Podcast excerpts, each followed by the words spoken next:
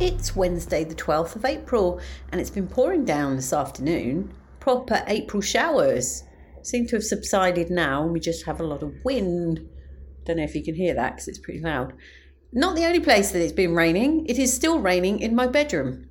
I am, of course, talking about the leak that clearly sprung up over the weekend while I was not here.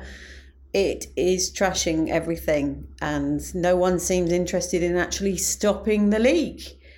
I'm flabbergasted. We have new management company, and I didn't think you could get much worse than the one we had before. Apparently, you can, though. Apparently, there are new levels of incompetence.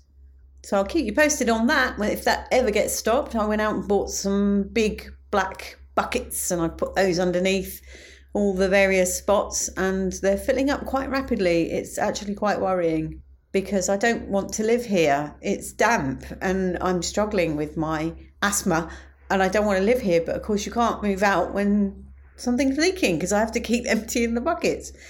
Anyway, that aside, some good news. Winner, winner, chicken dinner.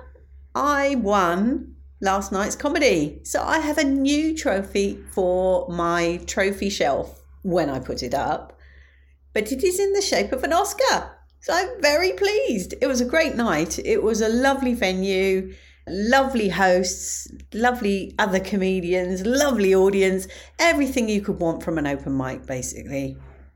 Now, tonight I'm off out to West End Wendy's, and I did say I was going to do some comedy there. I mean, it is actually a music open mic, really, but it's the last one. So I said I'd do some comedy, but I don't know now because this leak is interfering with my funny bone, so I'm not sure. We'll see how that goes. I am, of course, meeting the lovely Matt, though, and we will get some food, no doubt. Much love and gratitude.